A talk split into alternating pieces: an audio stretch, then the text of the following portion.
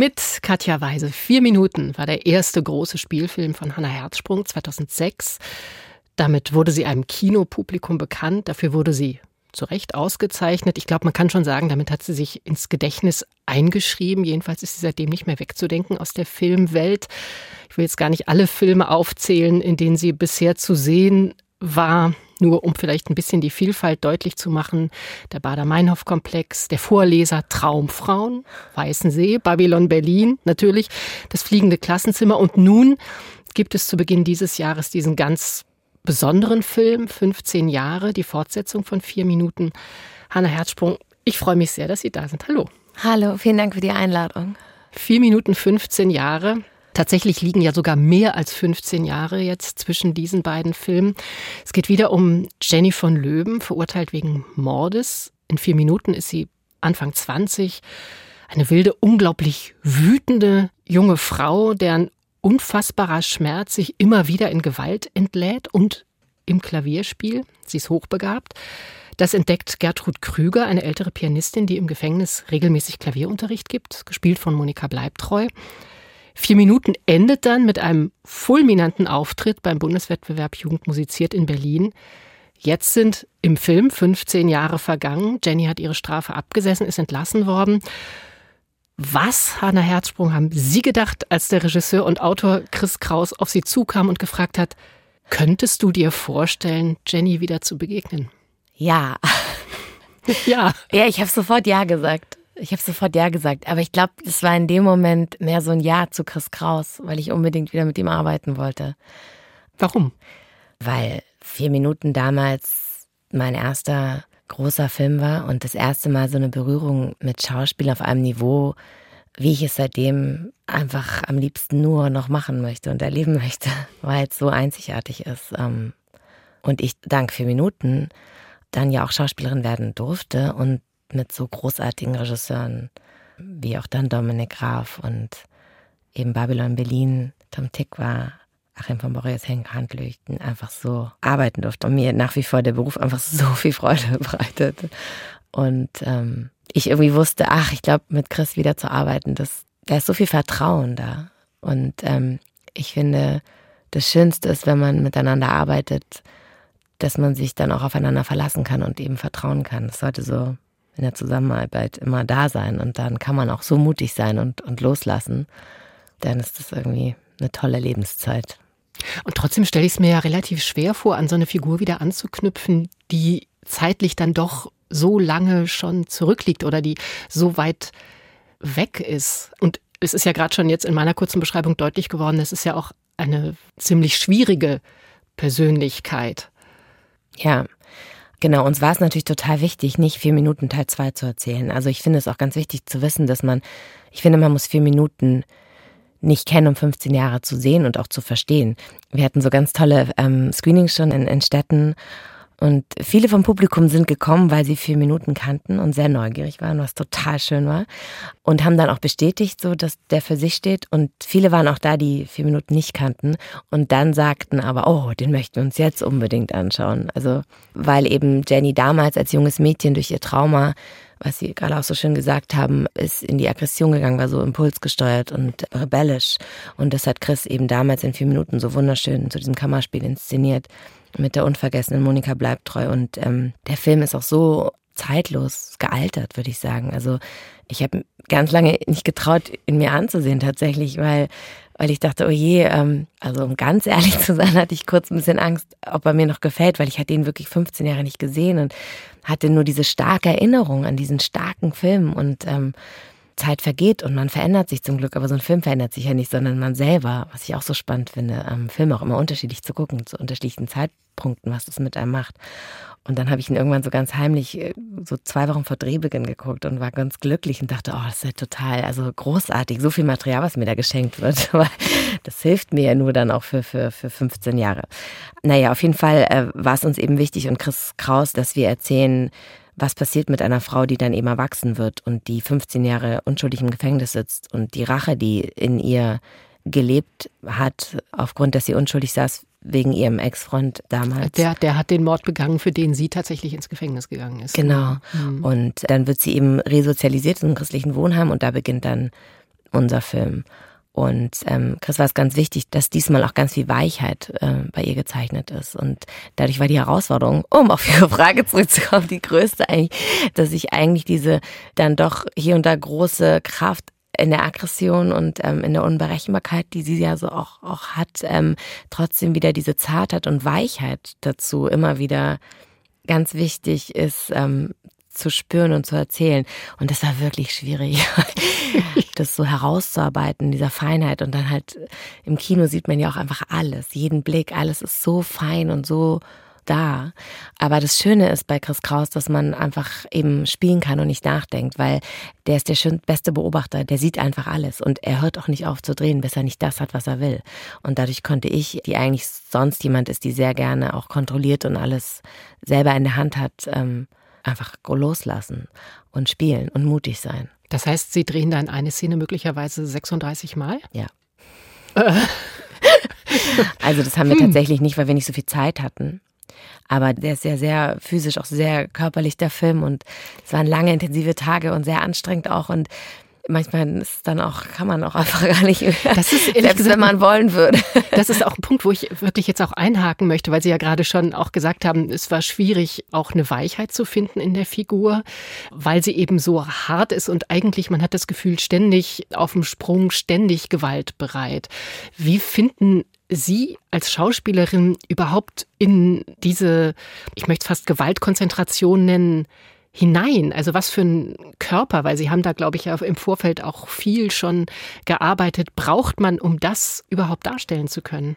Also es war für mich tatsächlich im Nachhinein total wichtig. Ich glaube, ich hätte diese Tage und diese Drehzeit gar nicht geschafft, auch diese Kraft, die ich brauchte, wie auch mit dieser Eisenstange auf das Auto zu hauen und so. Das war tatsächlich ähm, gar nicht so anstrengend, weil ich so stark war. Also ich habe wirklich in der Vorbereitung siebenmal die Woche trainiert, weil wir uns überlegt haben, was macht sie all die 15 Jahre mit ihrer Kraft, mit ihrer Aggression, wo geht das hin?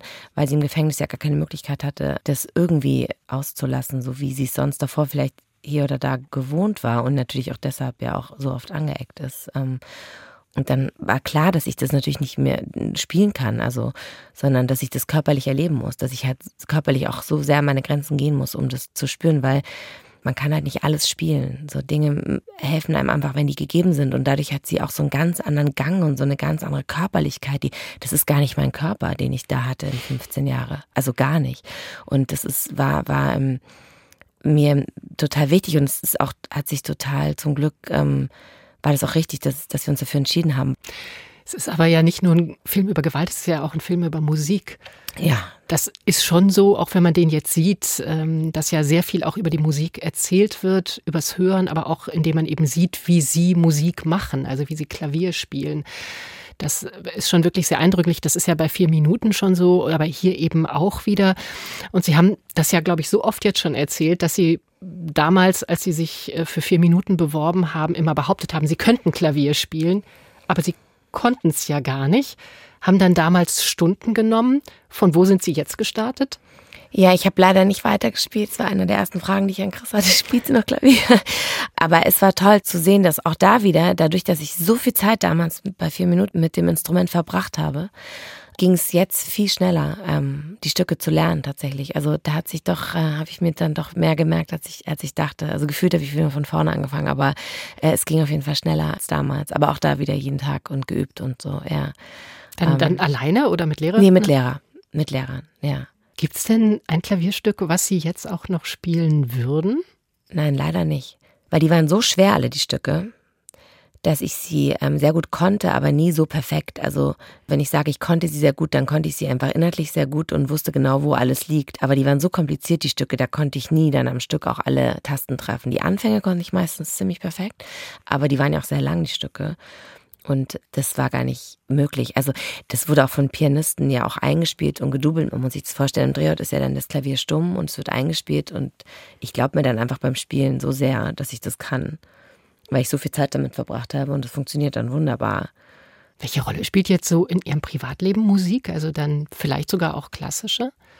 Ich höre tatsächlich alles an Musik. Also ich höre tatsächlich viel Radio und je nachdem, wie ich mich fühle und was ich so glaube zu brauchen in dem Moment, mache ich an.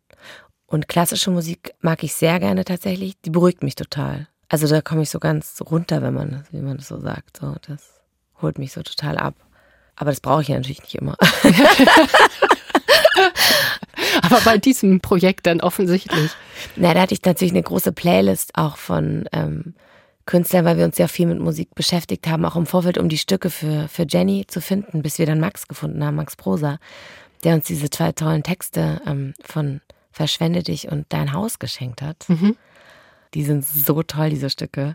Die haben mir auch so geholfen in der Figur. Also dieses Dein Haus hat er für Jenny geschrieben und dieses Ende damit.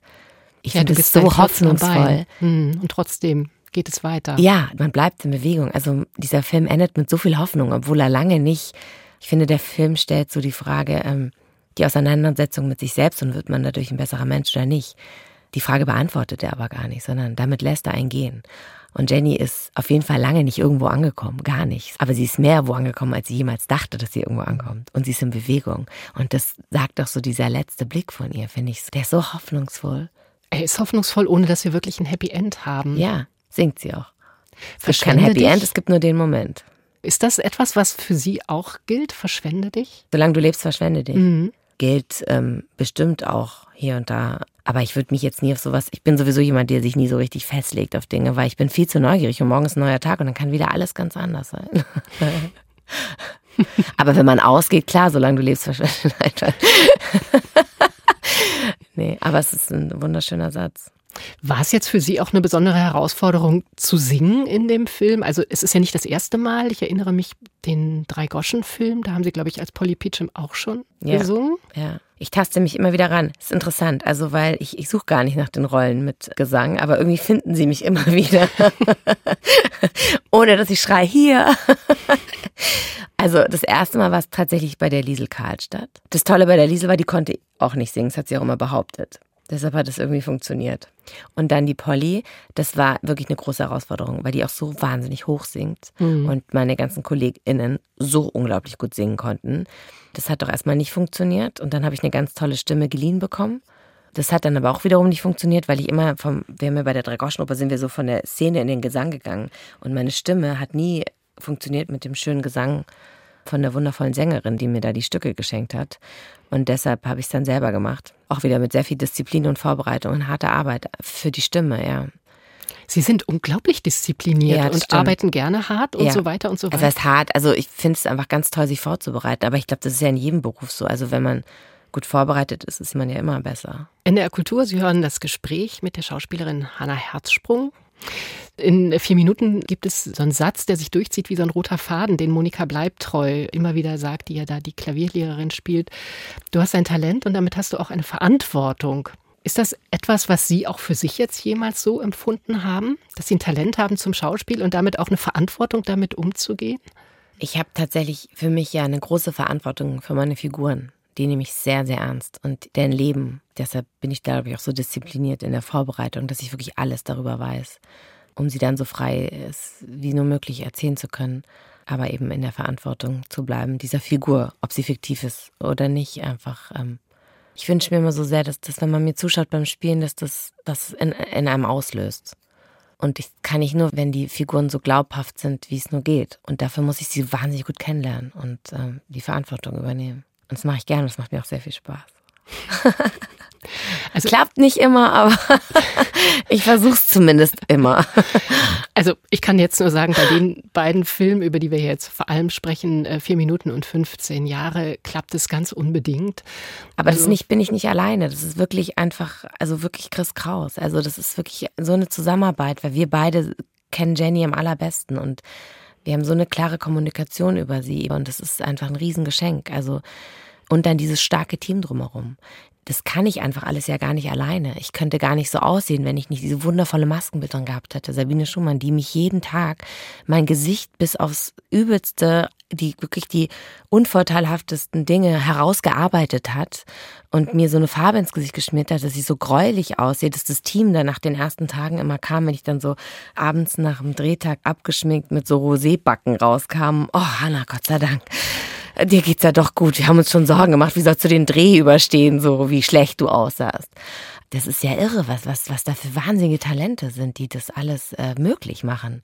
Und die stehen gerade in so einem Film wie jetzt 15 Jahre auch so im Vordergrund. Und das finde ich so wichtig, weil selbst wenn einem der Film jetzt nicht so gefällt oder der, ihn, der einen berührt auf eine Art und Weise, die einem jetzt vielleicht gerade nicht so wohl ist, angenehm ist, kann ja auch sein. Man sieht dem Film an, wie viele tolle Gewerke und Menschen ihr größtes Talent da gegeben haben für ihre Arbeit und ihr Herzblut. Und das hat sowieso mal per se, finde ich, jeden Respekt ähm, verdient und den größten Applaus tatsächlich. Das ist ein richtiger Teamfilm. Und das sieht man dem an und das ich total toll. Total stolz. Ja. Was ich jetzt so ein bisschen durchhöre, ist auch schon fast eine Verehrung für Chris Kraus. Ist der für Sie auch so eine Art, weiß ich nicht, Vaterfigur oder Idealbild von einem Regisseur? Nein, er ist einfach ein ganz großartiger Regisseur und für mich einfach eine große Vertrauensperson, was mein Spiel angeht. Chris vertraue ich einfach als Regisseur und bei ihm bin ich auch sehr mutig. Und das ist einfach total schön. Das muss sich bei ihm halt einfach alles gar nicht erst aufbauen oder man muss sich kennenlernen, sondern das wäre halt, das ist halt sofort gegeben. Sie haben ja vorhin gesagt, dass vier Minuten Ihnen überhaupt die Möglichkeit gegeben hat, dann auch wirklich Schauspielerin zu werden. Dabei, Sie haben ja vorher auch schon gedreht. Ihr Vater, Bernd Herzsprung, kennen ja auch viele, ist auch Schauspieler. Können Sie noch mal versuchen zu beschreiben, was das damals war, was Sie dann so gepusht hat? Also jetzt vielleicht noch über dieses ganz besondere Vertrauen, das Sie zu dem Regisseur und Autor Chris Kraus haben, hinaus? Also ich glaube, ich bin einfach total dankbar, dass ich früh wie so, ja, kann man es Berufung nennen, so gespürt habe, dass ich einfach eine große Spielfreude hatte und irgendwie mir das einfach total viel Spaß gemacht hat. Und dass ich sehr gerne ins Theater gegangen bin und sehr gerne ins Kino und ähm, irgendwie immer das Gefühl hatte, ich möchte das auch mal erleben, was die Kollegen da machen. Und als ich das dann mit Chris erleben durfte und eben mit den großartigen Kollegen, das war irgendwie, ja, das hat es so total bestätigt. Die Sehnsucht danach oder. Wonach genau suchen Sie? Wonach suche ich? Im Spiel? Mhm ich stelle mir diese Fragen gar nicht, weil ich bin ja so sehr damit beschäftigt, mit dieser Figur in dem Moment und ähm, da geht's gar nicht um mich tatsächlich. Also ich stelle mir da selber nie Fragen. Nachdem ich mich dann für Figuren entschieden habe, und das ist schon immer eine große Entscheidung, weil ich bin tatsächlich so, wenn ich mich für was entscheide, dann gebe ich alles. Mhm. Also wenn ich zu was Ja sage, dann sage ich Ja und dann gibt's mich auch nicht nur halb, sondern ganz. Und dann ist da kein Raum mehr für Fragen an mich selbst. Ist mir auch egal, ist mir dann auch immer egal. Viele fragen dann auch so, weiß es dir bewusst, dass dann so ein Film mal im Kino ist und so. Nein, gar nicht. Also es gibt in, während so einem ganzen Drehprozess gar keine Fragen an mich. Da geht's einfach nur den Moment und die Figur. Und das ist so intensiv, diese Zeit und diese Proben und diese ganzen Szenen und die, überhaupt die ganze Zeit alle kennenzulernen und die Kolleginnen kennenzulernen. Da habe ich gar keine Zeit danach oder dazwischen zu fragen, warum mache ich das eigentlich gerade gerne oder die ist auch, ist auch einfach egal. Ich, ich freue mich, dass mir das so viel Spaß macht und dass ich es erleben darf. Ja. Ich habe ja am Anfang versucht, so ein bisschen aufzuzeigen, wie viele verschiedene Rollen es eben auch immer wieder sind. Ist das dann auch ein Antrieb, immer wieder was Neues kennenzulernen? Oder wonach äh, entscheiden Sie dann? Weil Sie haben ja gerade gesagt, das ist immer schon auch ein schwieriger Prozess, bis man dann Ja sagt. Das ist ganz unterschiedlich, je nach Drehbuch. Also es gibt die Drehbücher, die lese ich und sage sofort ja. Und es ist auch gar nicht, dass ich dann gleich die Rolle habe. Ich muss ja dann oft auch erst zum Casting, muss mich beweisen. Und dann gibt es die Drehbücher, die so dazwischen sind, wo man so denkt, es könnte, es könnte ich mögen, ich weiß es aber nicht so. Da fehlt noch irgendwie was dann heißt es, es gibt noch unterschiedliche Fassungen, das Drehbuch wird noch weiterentwickelt, man muss sich aber schon dafür entscheiden, das ist manchmal dann schwer, weil ich so denke, das Drehbuch ist ja das mein Material. Deshalb entscheide ich mich ganz selten bei so frühen Fassungen. Ich sage dann ganz oft, ja gut, dann kann ich erst dabei sein, wenn jedes Drehbuch wirklich fertig habt, das, was ihr dreht. War jetzt bei Chris Kraus anders zum Beispiel, weil ich seine Drehbücher kenne. Da habe ich ja Ja gesagt und dann wurde das Drehbuch erst geschrieben. Es ist immer unterschiedlich, es ist wirklich immer. Es gibt nie einen Fall und es gibt auch nie einen. Ich mache ja auch nicht Filme, damit sie ähm, um, also man weiß ja auch wie jetzt so. Ich, ich würde mir natürlich so sehr wünschen, dass ganz viele Zuschauer in den Film gehen und dieser Film gesehen wird. Aber weiß ich's? Nein. Leider. Das ist schon wirklich ein ganz besonderes Projekt. Ich glaube, Sie sind zum ersten Mal auch Co-Produzentin. Ja. War das von Anfang an klar? Ich glaube, ja. es war auch ja, jetzt hat sich so ergeben, weil man einfach, das ist so äh, selten, dass man so früh bei einem Projekt dabei ist. Normalerweise kommt man als Cast immer erst später und es ist auch so selten, dass man natürlich nicht austauschbar ist für eine Rolle, weil normalerweise ist man einfach austauschbar und das ist auch nicht schlimm. Und in dem Fall war es halt so, dass ich fünf Jahre lang wirklich, also auf andere Projekte verzichtet habe, ganz viele Filme abgesagt habe, weil ich bei 15 Jahre nie Nein sagen konnte, weil ich mich ganz klar dafür committed habe, weil aufgrund von meiner Zusage eben wurde das Drehbuch geschrieben, wurden die Finanzierungen angeleiert. Ähm, und es war einfach sehr viel ähm, Investition, die ich da gegeben habe. Und für so viel Investitionen, das muss das Produzenten tun. Deshalb habe ich einen Co-Produzententitel. Ja. Würden Sie es nochmal machen? Äh, ja, aber dann nicht mitspielen. ja, nee, dann wirklich in der Produktion sein. Ja. Haben Sie da eine Idee, was für eine Art von Stoff Sie interessieren könnte? Oder ist das jetzt. Ich wollte sowieso Produktion studieren, bevor ich Schauspielerin geworden bin. Ach, wirklich? Bin. Ja, ja.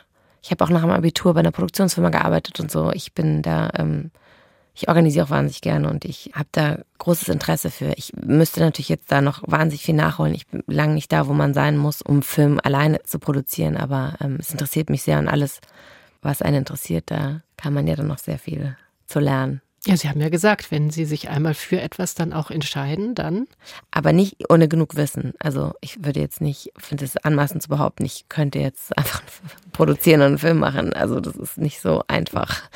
Da haben viele lange für gelernt und studiert, um das machen zu können. Auf eine Schauspielschule in dem Sinne sind Sie aber nie gegangen, oder? Nee, ich habe ja in Wien Publizistik studiert. Das lag ganz klar daran, dass ich Prüfungsangst habe und Angst hatte vor der Bühne. Also ich hatte Angst nicht vor dem Nein, sondern vor dieser Prüfungssituation. Also auf der Bühne zu stehen, vorzusprechen und geprüft zu werden dabei. Da bin ich nicht gut drin. Aber ist es nicht jedes Mal eine Prüfung, auch immer wieder dann vor der Kamera zu stehen? Ja, nee, für mich tatsächlich nicht. Da werde ich nicht so geprüft. Also Castings sind Prüfungen, ja. Das ist, finde ich, auch sehr schwer für mich tatsächlich. Da bin ich auch immer sehr aufgeregt und äh, schaffe es auch nie so gut zu sein, wie ich dann sein könnte, eventuell wenn ich die Rolle schon habe, die Sicherheit dadurch habe und auch die Zeit hatte, mich für die Figur vorzubereiten.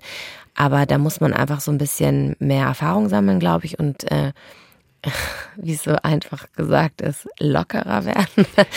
Weil gerade bei so einem Casting geht es auch mehr so um den Moment, ob, ob man als Charakter passt auf die Figur oder nicht. Aber man möchte trotzdem so, wenn man so äh, tickt wie ich, natürlich da total gut sein und sein Bestes zeigen.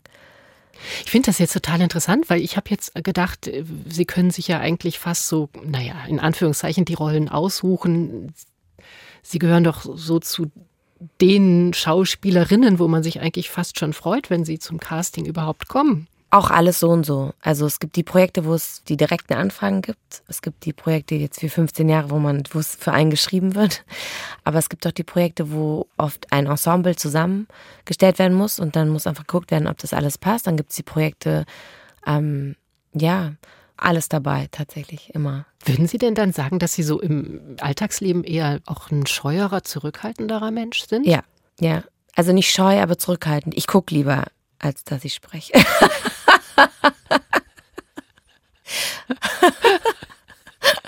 Und dann ist es leichter, wenn man dann die Worte geschrieben bekommt? Ja. Ja. Das sind total interessante Fragen, die sie mir stellen. Hat mir auch noch nie jemand gestellt. Ich ähm, habe da einfach noch nie drüber nachgedacht. Bin einfach so, ich freue mich so, wie es gelaufen ist. Und, dass ich das so machen darf tatsächlich. Und ähm, auch jetzt bei 15 Jahren, ich habe mir da gar nicht so viele Gedanken gemacht. Chris Kraus meinte dann auch so, ja, ist schon mutig, dass wir dann so einen Jugenderfolg anschließen. Da habe ich überhaupt nie drüber nachgedacht, weil ich glaube, sonst hätte ich mich das gar nicht getraut. Also ich bin so jemand, ich komme so eher von innen nach außen als von außen nach innen. Also ich habe nie so die ganze Zeit so eine äußerliche Wahrnehmung und stelle mir mal vor, wie wird es dann oder wie ist es dann? Ich bin irgendwie tatsächlich bei mir und auch bei Figuren gehe ich so aus mir, also aus der Figur heraus. Und ich finde es dann eher so spannend, wenn ich Filme sehe, dann finde ich es interessant zu sehen, wofür sich die Regie entschieden hat, für welche Momente. Weil das ist ja auch ihre Entscheidung. Ich kann ja danach nicht entscheiden, ich hätte gern den Take 3 oder so, sondern ich spiele einfach und danach gucke ich den Film und denke mir, ja, interessant, so ist es also geworden.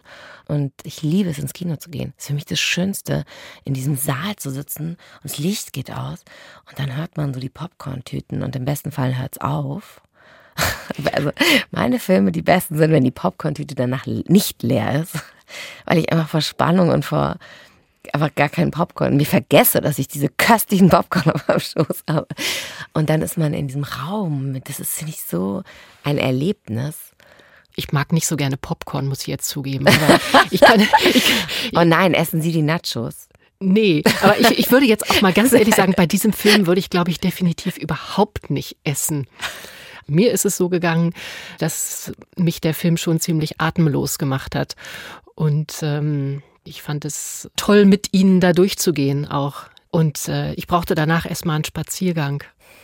Insofern hat mich das sehr mitgenommen. Würden Sie denn gerne weitergehen mit Jenny? Das ist so interessant, weil ich wurde nach vier Minuten noch nie gefragt, ob es eine Fortsetzung gibt. Und jetzt bei 15 Jahren werde ich ständig gefragt, ob es eine Fortsetzung gibt. Keine originelle Frage. Nein, überhaupt nicht. Das ist so interessant, weil ich glaube, wenn es nur 15 Jahre geben würde, würde mich auch niemand fragen, gibt es eine Fortsetzung. Aber das liegt natürlich jetzt so nah. Ich weiß es nicht. Ich würde jetzt heute, würde ich natürlich Nein sagen. Aber wer weiß. Mal sehen, was passiert oder Chris sich vielleicht nochmal ausdenkt. Auf jeden Fall jetzt im Kino zu sehen. Film von Chris Kraus mit Hannah Herzsprung und wir haben es jetzt schon verschiedentlich erwähnt, in einem wirklich tollen Ensemble. Wir ja. können jetzt nicht alle nennen, aber Albrecht Schuch ist dabei, Adele Christine Neuhauser Friede, ist dabei, Stefanie Reinsberger ist dabei, Hassan Abush, Katharina Schüttler. Katharina Schüttler. irre, was die alle machen. Schauen Sie zu und vielleicht schauen Sie auch noch mal vier Minuten. Hannah Herzsprung, ganz herzlichen Dank für das Gespräch. Danke für das tolle Gespräch. Sie können das wie immer auch hören in der ARD Audiothek oder bei uns unter ndr.de-kultur. Und mein Name ist Katja Weise.